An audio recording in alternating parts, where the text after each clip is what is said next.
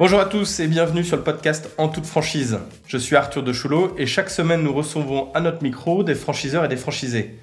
Vous l'aurez compris, ici je ne vous parlerai pas de Startup Nation, de licorne ou de French Tech, mais d'une autre voix. Une voix trop peu connue, une voix discrète mais une voix regorgeante de success story. Pendant une heure, au travers de parcours d'entrepreneurs inspirants, nous allons mettre un coup de projecteur sur la franchise. Notre mission Lever le voile sur la franchise, explorer les clés de réussite, les pièges à éviter et les tendances à suivre. Alors si vous avez envie de monter votre entreprise mais que vous n'avez pas l'idée du siècle, si vous êtes en reconversion et que vous vous interrogez sur la suite, si vous hésitez à franchir le cap, ou si vous êtes tout simplement curieux, eh bien vous êtes au bon endroit. Aujourd'hui dans ce tout premier épisode, je reçois un serial entrepreneur. Daniel Derderian fait partie de ces entrepreneurs discrets qui forcent l'admiration. Après 10 ans de salariat, Daniel lance une première entreprise dans l'informatique vendue 50 millions d'euros à Orange, puis une seconde dans l'assurance vendue 150 millions, avant de racheter le réseau de franchise Crédit Pro, expert en financement professionnel. Dans cet épisode, Daniel nous offre une véritable leçon d'entrepreneuriat et d'humilité. Je vous invite à écouter l'épisode jusqu'au bout, car il nous livre au fur et à mesure les recettes qui ont fait son succès. Je ne vous en dis pas plus et laisse place à l'épisode. Bonne écoute. Bonjour Daniel. Bonjour. Je suis ravi de, t'accueillir et de partager un petit moment avec toi. Euh, on va parler de, ton parcours personnel qui force l'admiration. On va, parler de, Crédit Pro, on va parler de la franchise, de ta vision euh, pour des générations à venir qui ont envie de se lancer. Euh, mais avant tout, petite anecdote assez marrante. je t'avoue, j'avais été assez, assez surpris euh, quand on a lancé notre programmation, on a sollicité, on t'a sollicité pour, pour participer à ce podcast. Et on a reçu un mail assez dithyrambique de l'un de tes collaborateurs, euh, vantant tes mérites. Et, euh, et ça nous avait, euh, ça nous avait interpellé. Moi, ça m'avait interpellé et je m'étais dit, euh, bah, Daniel, il a, il a, il a réussi quelque chose, c'est l'engagement de ses collaborateurs. Euh, et en tout cas, moi, je suis très heureux de pouvoir partager ce, ce petit moment avec toi. et donc, dans un premier temps, euh, ce qui serait bien, c'est que tu te présentes, que tu, nous expliques un peu ton, parcours, d'où tu viens, et puis comment tu as façonné euh, euh, cette belle réussite, parce qu'on va en parler aussi. Oh, moi, je suis un vieux monsieur maintenant, donc la totalité du parcours n'a pas de sens, mais je suis principalement un homme d'intermédiation. C'est des métiers auxquels je crois beaucoup. toutes mes expériences, y compris les plus récentes, ont toujours été dans l'intermédiation. Donc ça, c'est un peu le fil rouge de mon... Mais sur les, mes deux dernières expériences professionnelles. Euh, la, la, plus ancienne euh, s'appelle la création d'une société qui s'appelle Groupe Diwan, qui était une société de services spécialisée dans la sécurisation des grands systèmes d'information. 500 personnes sur la France, l'Italie, la Suisse, la Grande-Bretagne, que j'ai cédé, développé, fait côté en bourse en 2000 et cédé à, à Orange en 80, 1996. Euh, intermédiation, donc ça veut dire euh, ça veut dire service et humain en fait. Hein. Il n'y a pas de et, et, le collaborateur qui t'a écrit a probablement été bien trop flatteur, mais euh, je mérite probablement pas tout ça. Euh, néanmoins, euh, ces métiers-là, ils se font sur de l'humain et c'est la principale valeur moi qui me fait avancer. Oui, j'ai l'impression que c'est la ligne directrice de ton parcours. Oui, oui. Plus récemment, ça a été euh, dans le monde de l'assurance, qui avait une certaine euh, euh similitude avec euh, mes métiers d'avant, où on a créé le, ce qui est devenu le sixième ou septième courtier français. Ça dépend de la police ou des manifestants. Euh, et, et, là aussi, en fait, du service et de l'humain. Et c'est ce que j'ai essayé de recréer dans, dans Crédit Pro, où là encore, c'est du service et de l'humain. Il n'y a pas de n'y a pas de produit à vendre. Le produit, c'est les gens. Et, j'y accorde beaucoup d'importance. quoi. Alors, avant de parler de, Crédit Pro, euh, on va euh, faire un petit, un petit flashback. Euh, avant de créer ta première entreprise, est-ce que tu peux nous raconter ton évolution et qu'est-ce qui t'a amené à créer ta première entreprise? Moi, j'ai commencé dans un secteur qui était tout nouveau à l'époque, qui était les, les métiers des, systèmes d'information, hein, la tech. Euh, j'ai comme j'ai eu le parcours classique, ingénieur commercial, directeur d'agence, directeur commercial, directeur général de plusieurs entités, soit orienté sur du matériel, soit orienté sur des services, soit orienté sur du développement logiciel, euh, un peu partout en France. Voilà. Et ça, euh, ça, cette notion de de management, de collaboration. Vous voyez, dans l'informatique, j'avais 2000 revendeurs avec qui on travaillait. Dans l'assurance, j'avais 10 000 courtiers avec qui je travaillais. Il y a toujours cette... Bien entendu, quand vous avez 10 000 partenaires ou clients, on ne peut pas tous les connaître sur le bout du doigt. Euh, mais il y a toujours eu cette relation, en fait, humaine et personnelle euh, avec les gens parce que c'est ce qui me plaît et je m'épanouis là-dedans. Et peut-être que j'y ai quelques qualités, puisque ça a un peu marché. Alors, il y a eu un moment donné où, euh, comment ça s'est fait? Il y a eu une étincelle, tu as, eu envie euh, de te mettre à ton compte? Ouais. Euh, comment comment, comment, comment s'est passé le processus? Il y a eu deux choses. Il y a eu une opportunité d'association avec un, un, camarade de combat qui avait à peu près les mêmes problématiques que moi. et puis, un métier donc dans les systèmes d'information, dans les nouvelles technologies, etc., qui était en perpétuelle évolution, et des idées en fait sur le fait de dire bah on pourrait faire un peu différemment. Euh, il y a d'autres gens qui font des, des, métiers un peu différemment de ce qui se fait d'habitude, et ça marche. Et donc euh, voilà la conviction qu'on pouvait faire les choses un peu différemment, qu'on pouvait avoir des relations un peu différentes et offrir plus de services. Euh, et donc comme c'était compliqué à mettre en œuvre dans les entreprises où j'étais, on a décidé de le faire nous-mêmes. 40 ans, c'était la bonne, la bonne période et on s'est un peu jeté à l'eau là-dessus. Donc là, tu es en quelle année euh, quand tu, ah, quand tu Je suis en, on est en 80, dans les années 85, 89. Ouais, 85, 89. Donc ensuite, euh, cette première société que tu as introduite en bourse En, en 2000. En 2000 En 2000, ouais. Euh, derrière cette introduction en bourse, alors peut-être un, un, petit mot sur l'introduction en bourse. Pourquoi ce choix-là? Euh, parce que euh, sont des, les, métiers de service sont des métiers qui sont relativement euh, consommateurs de cash en fait. C'est-à-dire que tu n'as pas, pas beaucoup de trésorerie. Les gens, euh, bah, il faut payer tes collaborateurs tous les mois. Et les grands clients étant ce qu'ils sont, parfois. Et, et donc, le fait d'être coté en bourse, déjà, ça permet d'associer un peu plus largement mes collaborateurs de manière plus simple. Hein, c'est plus concret de leur donner des titres que des promesses. et deuxième chose, euh, pour nos amis financiers, banquiers, à l'époque, c'était une, une petite garantie euh, euh d'honorabilité et, et, voilà, et Donc, tu l'as fait dans une optique plutôt de, de, de, développement. euh, de capital plutôt que des enjeux de notoriété ou... Oui, non, les enjeux de notoriété, c'est ce qu'on fait croire assez vite aux chefs d'entreprise, mais dans la réalité, c'est pas le cas. Non, non, c'était pour avoir un accès plus facile au capital bancaire et pouvoir partager un peu de manière un peu concrète avec mes collaborateurs, parce que une action cotée, c'est une action cotée. Quoi. C'est mieux qu'une, c'est mieux qu'une promesse ou une tape dans le dos. Donc, introduction en bourse en, 2000, qu'est-ce qui se passe après? Euh, Après, en 2000, euh, crise et euh, je sais pas si la, la, bulle, la bulle techno qui éclate un petit peu. Donc, bon, ça nous perturbe pas plus que ça. Mais la société continue de se développer. Et en 2009, on est le dernier, un des derniers grands intégrateurs indépendants du marché. La plupart ont été rachetés, etc. Et on a euh, des sollicitations de grands acteurs, euh, dont un a réussi à, nous séduire euh, pour le racheter. et j'ai pensé que on avait atteint un palier et que dans l'intérêt de nos collaborateurs et de la poursuite de l'activité, euh, c'était bien de se, de se marier ou se faire racheter. Ça dépend comment on voit les choses.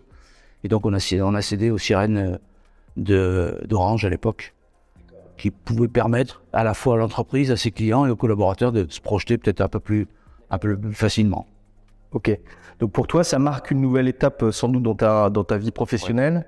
Euh, par la suite, tu décides oui, de... Parce que quand on a fait une intro en bourse et une session, tout est un peu plus facile quand même. Euh, les... Quand l'intro marche, ouais. Oui, oui, quand l'intro marche. Bon, là, on a eu un peu de chance. J'ai eu beaucoup de chance dans ma vie, donc euh, l'intro a marché. Tout le monde te trouve beau. Enfin, en disant qu'est-ce que vous ne trouvez pas que j'ai un peu de non, non, parfait, parfait, bien. Et donc ça aide effectivement à rebondir et à, construire quelque chose derrière. Ouais.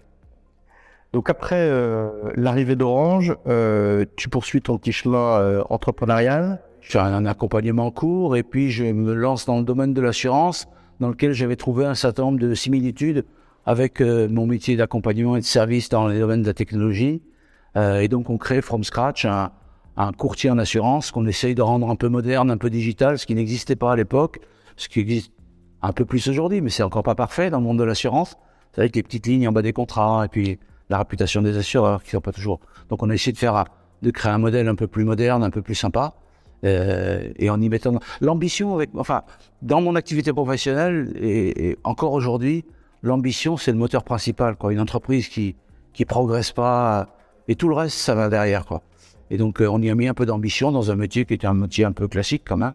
L'assurance c'est pas, ça doit être le troisième ou quatrième métier du monde après certains autres. Mais euh, donc voilà. Et on l'a créé from scratch et on l'a porté à euh, encore une fois, dans les dix premiers, on va dire, et avec 600 collaborateurs lorsqu'on l'a revendu en 2017. Alors, moi, j'aimerais que euh, on fasse maintenant encore un retour en arrière et que tu te mettes dans la situation d'un jeune qui se voilà qui se pose la question de, son avenir, euh, qui voilà qui a une quarantaine d'années, qui a un petit pécule de côté. si c'était à refaire, qu'est-ce que tu ferais et qu'est-ce que tu lui dirais de faire? Si c'était à refaire, je le refais plus tôt, d'abord.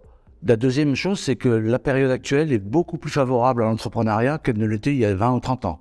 Parce que ce que j'explique en permanence, bon, il y a pas mal de jeunes qui viennent me voir euh, euh, pour me demander des, conseils euh, d'anciens. et je leur dis, la réalité, c'est que s'il y a une envie d'entrepreneuriat chez vous, c'est maintenant qu'il faut la mettre en œuvre parce que vous n'avez rien à perdre. Dans le pire, on a cette culture en fait de l'échec en France qui paralyse un petit peu. En disant si dans le pire des cas ça marche pas dans 2-3 ans, vous allez retrouver un job, enfin votre vie elle est pas gâchée. Vous avez juste une expérience. Alors oui, ça laisse un peu des bleus à l'âme, mais en les cas, il est jamais trop tôt pour commencer. Pas commencer aveuglément, bêtement, euh, sur n'importe quelle raison, mais l'entrepreneuriat peut prendre plein de formes différentes. Et, et plus tôt on commence, plus tôt on se bâtit des choses de succès parce que quand on a 30 ans, on a moins de charge mentale, de contraintes, etc. que quand on a 40 ans. Donc on peut plus se... Parce que s'il y a une chose qui est vraie, c'est que quand on entreprend, il faut donner. Quoi. Il faut donner du sien, il faut donner aux autres. Et euh, est-ce que ça, c'est un discours que tu tiens euh, Alors, on va parler de crédit pro, euh, mais est-ce que c'est un discours que tu tiens à tes, à tes candidats à la franchise qui te rejoignent? Oui, oui, c'est un discours. Alors après, il y a des limites. Hein. C'est-à-dire que aujourd'hui, on a 150 courtiers un peu partout en France les premiers courtiers jusque dans les années 2000, 2015. Euh, Alors attends, juste avant de parler de Crédit Pro, donc euh, euh, tu vends ta seconde entreprise et puis dans la foulée, tu là cette fois-ci, tu ne crées pas Crédit Pro from scratch, tu, je crois que tu le rachètes. Je rachète une petite entreprise. À l'époque, il y avait une vingtaine de franchisés. Enfin, fait petite entreprise tout à fait honorablement. Hein, c'est pas, pas de chemin de valeur. Hein, qui avait, qui avait déjà, qui existait depuis déjà 7 ou 8 ans, qui peinait un peu à se développer.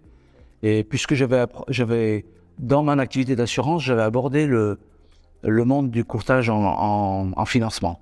Mais j'avais assez vite, je m'étais assez vite une religion sur le fait que le courtage en financement euh, personnel, en fait, ou immobilier, il y a déjà des gens qui étaient passés et c'était, le, le, train était passé. Et, et par contre, euh, l'ayant beaucoup rencontré dans ma carrière, j'ai fait beaucoup d'opérations de croissance externe, beaucoup d'opérations de haut de bilan, euh, je voyais qu'il y avait un vrai besoin de ce côté-là et que le, ce monde-là n'était pas encore structuré. Et bon, l'opportunité m'a fait rencontrer euh, la personne qui avait créé euh, Crédit Pro 6 ou 8 ans avant. Et j'ai décidé d'en faire la base d'une construction un peu plus ambitieuse. Toujours cette notion d'ambition. Non, parce que c'est pas rigolo. Sinon, si ça avance pas, c'est pas rigolo. Et alors, il y a une question qui me vient à l'esprit. Est-ce que tu euh, tu es suivi, euh, est-ce que tu agis seul ou est-ce que tu, tu es suivi par des collaborateurs depuis des années et des années euh, qui participent un peu à toute cette dynamique que tu... Tu peux pas embarquer de l'humain parce que quand on a un réseau de franchise encore plus, mais quand tu as des revendeurs ou des, ou des courtiers, dans mon cas c'est un réseau de franchisés, donc qui travaillent beaucoup sur l'humain et tu peux pas embarquer cette notion, cet écosystème d'humanité, d'association, etc., si tu n'es pas suivi par tes collaborateurs proches. Donc oui, Ouais, ça veut dire que tu as eu des collaborateurs qui t'ont suivi d'entreprise en entreprise Non, pas forcément, parce que tu peux pas déshabiller. Il y en a ah quelques-uns, oui. Oui, il y a quelques-uns. Mais c'est, c'est pas loyal de vendre une entreprise avec des forces vives et ensuite la, déshabiller pour. Non, non, j'aime pas trop ça. Mais euh, les opportunités de la vie et l'évolution de chacun fait que, oui, il y a des gens qui m'ont suivi. Euh, euh. Alors, comment est-ce qu'on comment est-ce qu'on arrive voilà, dans un réseau de franchise Alors, même petit réseau, une vingtaine de points. Comment, euh, comment on arrive Est-ce que tu peux nous, expliquer un peu les, premiers mois euh, Est-ce que tu as dû rencontrer tous les franchisés Est-ce que tu as pris. Euh, comment, comment ça s'est passé Comment la transition s'est passée Comment tu as donné de l'envergure au projet Comment. j'ai trois avantages pour nos franchisés. Je connais déjà cette relation d'intermédiation. J'ai eu des courtiers, j'ai eu des revendeurs, etc. Donc je connais cette relation avec des entrepreneurs parce que pour moi, c'est, enfin, ce sont des entrepreneurs, des franchisés, c'est des entrepreneurs. Donc euh, je maîtrise les codes et, j'ai un intérêt commun pour, pour ce métier et pour ce mode de vie en fait. Donc ça, ça facilite les choses. Deuxième chose, j'ai utilisé tous les systèmes de financement euh, interne, externe, OBO, LBO, emprunt, financement court terme, long terme, etc. Donc je connais un peu le métier, puis je connais la, finalité de, ça. Et, la troisième chose, j'ai un peu de sous à mettre sur la table pour développer, euh, et je crois beaucoup à l'intérêt collectif, pour développer l'activité. Donc la mise en relation a été assez facile avec les, avec les franchisés, il y en a peu. Euh, bien sûr, je vais tous les voir. Bien sûr, je discute avec tous de, de ce que j'ai envie de faire, de ce que j'ai envie qu'on fasse ensemble parce qu'un réseau de franchise, c'est forcément ensemble. Euh, et, et, parce que là aussi, plus ça se développe, plus c'est protecteur pour les membres de ce réseau de franchise. Et donc euh, voilà, non, c'est assez, c'est assez facile. Après, il faut se garder de faire trop de promesses et de se prendre pour plus intelligent qu'on ne l'est. Quelle est ta vision euh, du métier de, de franchisé? C'est un peu un modèle idéal parce que, euh, très sincèrement, euh, ça permet d'allier du savoir-faire qui a déjà été développé, de l'intelligence multiple avec cette envie d'entrepreneuriat. Et c'est toujours plus facile, je prends l'exemple de Crédit Pro, mais c'est toujours plus facile pour un entrepreneur de, de, s'intégrer dans un réseau, réseau Crédit Pro, mais ça pourra être un autre, plutôt que d'aller s'appeler derrière en financement et dire qu'on est tout petit et qu'on va devenir très grand et qu'il faut nous faire confiance parce que ces métiers de service, c'est un métier de confiance quand même. Et donc, euh, pour le client, pour l'utilisateur final ou pour le client final, euh, c'est toujours plus rassurant. Et pour une contrepartie financière, somme toute modique, euh, l'entrepreneur gagne du temps. Quoi. Il gagne deux ans, trois ans d'apprentissage que d'autres ont fait avant lui. Et puis, il est un peu moins isolé. Il est un peu moins isolé. Qu'est-ce que tu, qu'est-ce que tu vas essayer de détecter ou de regarder quand tu reçois un candidat? La capacité à, la capacité à résister à l'adversité. Parce que quand, euh, et c'est une des, une des principales, euh, un des principaux besoins en fait de, l'entreprise individuelle, c'est que entre une entreprise qui a réussi et une entreprise qui réussit pas, c'est que dans une des deux, il y a un dirigeant qui a jamais lâché. Jamais, jamais, jamais, jamais. Parce que les, les temps sont durs. Enfin, et je, je dis à tous mes nouveaux franchisés en disant. Ah, c'est pas parce que vous ouvrez une franchise que vous allez réussir. Euh, les trois premiers mois ou les six premiers mois vont être horribles. Vous allez vous réveiller la nuit en disant qu'est-ce que j'ai fait? J'étais tranquille dans mon, dans mon environnement, etc. Et en fait, euh, il va y avoir des périodes un peu difficiles et il faut, il faut savoir résister. On vous aidera à résister. Et c'est bien d'être franchisé parce que dans ces cas-là, tu un peu moins seul. Mais il va avoir des moments difficiles et il faut que vous ayez la capacité de tenir.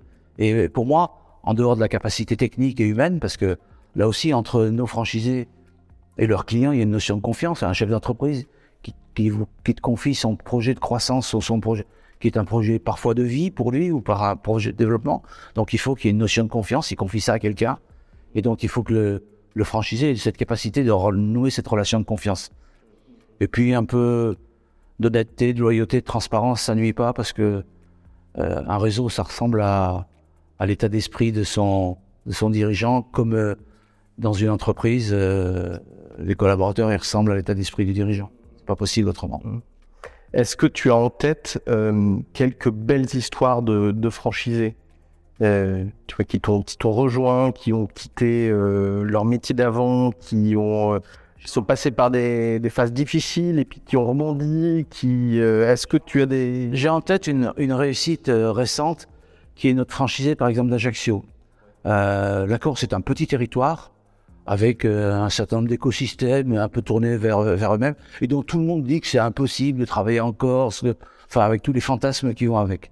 Notre franchisé d'Ajaccio, euh, Christophe Bonacoche, nous a rejoint, il a quitté euh, son univers bancaire euh, traditionnel, confortable, euh, parce qu'en Corse, sur des territoires qui sont resserrés, on devient vite un baron local, tranquille, etc. Et il a courageusement euh, quitté cet environnement-là parce qu'il avait cette envie de devenir entrepreneur et, et, et, de mettre ses propres méthodes et ses propres valeurs sur le terrain. Ça n'a pas été facile. Encore une fois, ça reste un petit territoire, hein, la moitié de la Corse, vous voyez, c'est. Euh, et là, on vient de fêter les deux ans de sa de son agence avec une réussite extraordinaire. Il a été l'année dernière le courtier qui a eu la plus belle croissance du réseau. Euh, il vient d'ouvrir une, il vient de s'associer pour ouvrir une succursale à Ajaccio. Euh, voilà, c'est une. Et au début, il n'y a pas grand monde dans son environnement qui y croyait. Hein. Tout le monde devait le traiter de fou. Hein. Alors pourtant, euh, on dit souvent, euh, tu, tu te lances, mais valide bien que ton entourage euh, te suit, parce qu'il n'y a rien de pire que... Oui, l'entourage immédiat, oui. Mais il y a tous les gens qui sont autour, il y a ceux qui auraient bien voulu le faire et qui ont pas osé, et donc qui disent qu'est-ce que tu vas faire, et puis ceux qui croient vraiment pas en disant c'est trop dur, c'est il faut être fou pour faire ça. Oui, il faut être un peu fou pour être entrepreneur, mais là du coup, dans un réseau de franchise, on a un groupe de fous. mais, euh, mais qui vont dans le même sens et qui s'entendent bien. Après, chacun, euh, chacun respecte ses intérêts, il met sa propre patte, euh, il met sa manière de faire, etc. C'est comme dans une entreprise commerciale, tous les commerciaux ne se ressemblent pas. Ils ont chacun leur méthode, leur personnalité, etc. Dans un réseau de franchise, c'est la même chose. Mais la direction, elle est, elle est, elle est éprouvée, elle a réussi, elle a marché dans 149 cas, donc dans le 150e, il n'y a pas de raison que ça marche pas. Et, voilà. Est-ce que, j'imagine que vous faites des conventions, des, sans doute des conventions annuelles, ça doit être des moments euh, importants dans la vie. Euh, c'est important. du réseau. Dans un, dans un métier de service, c'est important parce que, en fait, au-delà de l'esprit du, côté festif, c'est surtout des points de rencontre. Nous, on en a cinq par an parce que c'est ce que doit fournir un franchiseur aussi à ses franchisés, cette espèce d'écosystème autour de lui qui fait qu'encore une fois, ces différences c'est différent quand on est courtier crédit pro ou qu'on s'appelle derrière en financement. On fait partie d'une communauté, on échange les bonnes ou les mauvaises idées. Euh, et donc, euh, c'est de notre responsabilité, nos franchiseurs, de construire. Alors oui, on le fait dans un cadre festif, euh, mais c'est notre responsabilité de, de bâtir en fait cette, cette relation entre les franchisés et cet échange de bonnes idées. Et les gens repartent parce que sinon on est un peu solitaire quand même. Hein. on commence tout seul, ensuite on est deux, trois, quatre, quatre courtiers, mais c'est pas des, ce sont pas des multinationales. Il n'y a pas dans, nos, chez nos franchisés, il n'y a pas d'agence avec 50, 50 collaborateurs. Donc c'est ce côté solitude qu'on essaye de combattre et cet échange de bonnes idées, euh, euh, de bonnes recettes et, on vient se rassurer un peu aussi sur la réussite des autres. Comment, euh, comment tes équipes peuvent gérer J'imagine que tu es un peu comme tous les réseaux finalement. Il y, a, y, a des, y a des franchisés qui sont très peu chronophages, qui, qui te sollicitent finalement très peu. Euh, et puis, tu en as d'autres qui vont te solliciter pour un oui, pour un non. Euh, comment, tu, comment tu gères tout ça et comment, euh, comment ça s'organise? D'abord, les franchisés, pour moi, ce sont des associés. Mes franchisés, je les considère comme des associés. Alors, bien sûr, ça a cette limite. Hein. Donc, les franchisés peuvent t'appeler Oui, ça, c'est comme ça. c'est impossible. Et, et, tous mes collaborateurs proches, en fait, sont appelés directement. Il n'y a pas de. Et, et nous, on les considère, et, cet état d'esprit, il, transpire chez mes collaborateurs proches. Nos franchisés sont nos associés, on leur doit pas tout, parce qu'il faut, faut que chacun respecte un peu le, le travail de l'autre et, et ça maintient fonctionner, mais on est à leur service, quoi. Euh, si on devait, si on était un sport, euh, euh, on serait du curling. Au curling, il y a des gros costauds qui lancent un gros caillou, et puis il y a un petit, un petit en pyjama qui balaye devant, devant le palais. Ben, nous, on est le petit en pyjama. Nous, on doit faire en sorte que, en dehors de donner des, des recettes et des services euh, complémentaires, etc., on donne une tendance, on donne, on donne un esprit et on est au service de nos franchisés. Alors oui, certains de nos franchisés nous, nous sollicitent plus. Euh, et c'est normal parfois, notamment sur les deux premières années. Par exemple, on a des services, on a une équipe d'experts crédits qui analyse les dossiers avec nos clients. Bien sûr, ces gens-là se concentrent sur les franchisés qui ont moins de deux ans d'expérience parce que ça fait partie du job. Mais on gère ça, on gère ça. Et il a. Et de toute façon, cet état d'esprit d'entrepreneur, si on ne s'est pas trompé, à un moment, le franchisé reprend le dossier en disant bon, maintenant, ça y est, j'ai été assez accompagné et je me reprends. Est-ce que tu sens qu'il y, a un temps nécessaire euh, pour rentrer dans le costume de l'entrepreneur euh, Est-ce qu'il y en a qui vont plus ou moins vite? Est-ce qu'il y en a qui... Oui, et ça fait partie de notre accompagnement. Dans notre formation, d'ailleurs, il y a euh, quasiment un quart du temps de formation, il y a quatre semaines, mais il y a une semaine qui est, qui est destinée justement à cette notion d'entrepreneuriat.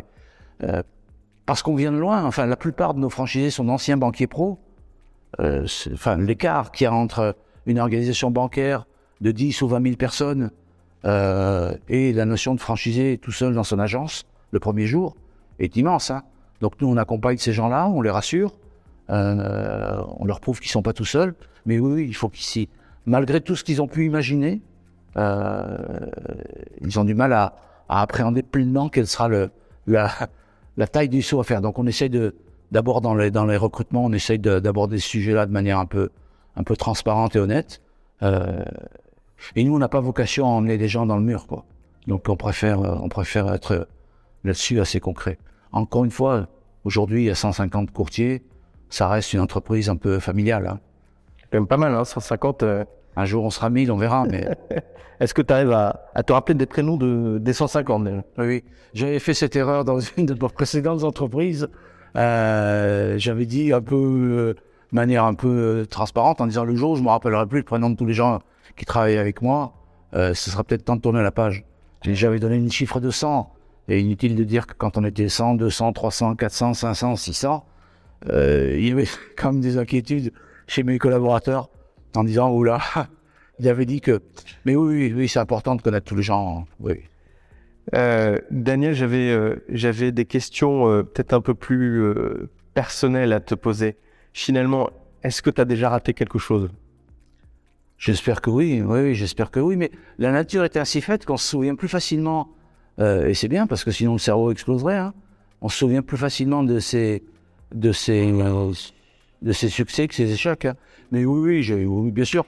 En fait, euh, quand on est entrepreneur, on est entrepreneur un peu partout. Et moi, j'ai parfois trop d'idées, en fait, que pas assez. Et forcément, sur la masse, il y a des projets qui ont. T'as pas peur de lancer une idée, de la rater Il n'y a pas eu de gros échec. Non, il n'y a pas eu de gros échec. J'ai eu un peu de sens de, ce côté-là. Mais il y a plein de projets que j'ai lancés qui n'ont pas abouti parce que euh, pas assez intelligent ou pas assez bien mis en œuvre ou, ou, sur un mauvais marché. Oui, oui. Mais ça doit nourrir ça. Le... Enfin, d'abord quelqu'un qui me dirait qu'il a eu que des succès. J'en connais pas beaucoup, hein. Euh, et puis, euh, et puis ça construit pour le, pour le reste. Non, non. La, difficulté, c'est qu'en France, on a cette culture, euh, cette contre-culture de l'échec en disant quand on a loupé quelque chose, c'est qu'on n'est pas bon. C'est pas vrai. C'est qu'on a loupé une étape, c'est qu'on s'est un peu trompé. Mais on s'est pas trompé. On a essayé. On a essayé. Alors après, il faut être prudent aussi dans ces dans ces essais. il ne s'agit pas de, de se ruiner à vie ou d'emmener euh, des collaborateurs ou sa famille dans, dans, des impasses qui sont un peu trop difficiles, mais euh, oui, oui, il y a eu des échecs, petits échecs. Bon. Alors ensuite, euh, l'autre question comme ça, euh, c'est finalement, tu marches à quoi? Parce que euh, parce que parce que tu pourrais arrêter de travailler, tu pourrais vivre sans problème. Qu'est-ce qui te donne encore envie de euh, de développer, de, de créer des, des, réseaux, des projets euh, Tu marches à quoi? Alors, ce qui m'embête, c'est que la réponse, elle fait prétentieuse. Euh, ce qui m'intéresse, moi, c'est, enfin, là où j'y trouve de l'intérêt, c'est de, d'aider les autres à avancer. Je pense à mes collaborateurs en premier lieu, à qui je transmettrai un jour. Euh, je pense à nos courtiers qu'on essaye de faire avancer, etc. Et puis à cette, mais bon, ça, euh, à cette notion de renouveau permanent lorsqu'on crée des services, lorsqu'on crée du développement, cette espèce d'adrénaline que ça, que, que ça s'impose. Bien sûr, tout le monde un jour va être obligé d'arrêter, euh, euh, mais bon, voilà, pour aujourd'hui, cette notion de, de, création de services, de création de valeur, d'intérêt personnel qu'on y trouve, et, et, et, d'intérêt non solitaire, accompagné, euh, pour moi, ça a beaucoup de valeur. Moi, j'ai l'impression que finalement, en fait, pour euh, monter des réseaux, même sur des métiers d'intermédiation, le trait commun, c'est d'aimer les gens d'abord. Oui, mais je pense que tu peux pas être vraiment entrepreneur si tu n'as pas cette. Euh, sinon, tu es artisan ou épicier, même épicier en gros. Hein. Euh, si tu n'as pas cette espèce d'affection, d'attirance vers l'autre, alors le prix de ça, c'est que ben, des fois, tu es un peu déçu. Des fois, on ne te rend pas ce que tu donnes, etc. Mais c'est le prix à payer. C'est comme, comme l'honnêteté. Je veux dire euh, des fois, d'être trop honnête, ça te dessert, mais c'est le prix à payer pour dormir un peu tranquillement. Et là, bah oui, mais l'humain, euh, ton activité professionnelle, ça impose quelquefois quelques déconvenus, quelques déceptions, mais bon, c'est pas cher payé pour, pour ce que tu gagnes d'un autre côté. Bah écoute, je te remercie Daniel pour, euh, pour cet échange, c'était, c'était passionnant. Euh, qu'est-ce qu'on peut te souhaiter pour allez, les 20 prochaines années? Euh, toi personnellement et puis, puis pour Crédit Pro Moi, personnellement, j'ai eu un peu de chance dans ma vie, euh, donc euh, il faut que ça continue. Euh, et pour Crédit Pro, c'est d'arriver à, à, démocratiser ce métier, en fait, qui est un métier relativement peu connu, hein, le courtage en financement professionnel. Ça doit être connu de 3 ou 4% des entrepreneurs. Et, et, ça permet de, de financer. Alors, la période est, est plutôt favorable pour ça, parce que euh, cette notion d'entrepreneuriat, de création de valeur, etc., elle se diversifie. Tous les jeunes qui ont plus de 25 ans, ils se voient maintenant plus à leur compte, comme on dit, plutôt que salariés. Et donc la tendance est plutôt bonne là-dessus. Et si on arrive à, à, à faire comprendre au marché qu'un courtier en financement professionnel, euh, il y a de l'intérêt pour la vie des entreprises, pour la création de valeur, pour le recrutement, enfin pour cette vie économique de laquelle on peut pas se passer. Enfin après, moi je moi je connais pas d'autres modèles hein, que de la création de valeur dans l'intérêt personnel des gens. Euh, si on arrive à faire passer ce message-là, je serais content. Ouais. Oui, peut-être encore un tout petit mot sur euh, euh, la notion de courtier. Est-ce qu'il y a des barrières à l'entrée chez vous? Un jeune, là, tu parlais de jeunes qui ont 25 ans. Euh, est-ce qu'il y a, euh, qu'un jeune qui a 25 ans euh, peut se lancer ou est-ce qu'il y a des, des, des, des prérequis quand même nécessaires C'est quand même difficile parce qu'il y a une compétence technique à avoir quand même. Lorsqu'on va substituer un entrepreneur dans la recherche de son financement, il faut qu'on en sache plus que lui. Donc il faut avoir quand même une, des bases de compétences techniques et puis on parle avec des partenaires, nos amis banquiers, qui sont vraiment des amis. Hein. Euh, il faut qu'on à peu près soit sur le même niveau de compétence. Donc la compétence, elle met quand même quelques années à, s'acquérir. Mais il y a un rajeunissement. On avait jusqu'en dans les années 2016 des courtiers qui nous rejoignaient qui avaient 50, 55 ans. Euh, depuis, euh, on a l'âge moyen des courtiers à, à baissé à 40 ans et aujourd'hui on a des jeunes de 35 qui nous rejoignent. Néanmoins, il faut avoir cette compétence technique. Et, lancer une activité de courtage en financement professionnel, c'est plus facile quand on a des bases techniques. Je te remercie Daniel pour ce moment partagé ensemble. C'est la fin de cet épisode. Merci d'avoir écouté le podcast en toute franchise. N'hésitez pas à nous partager vos avis en commentaire, à nous encourager. Et si vous souhaitez être notifié de prochains épisodes, pensez à vous abonner. Je vous dis à bientôt pour un nouvel épisode.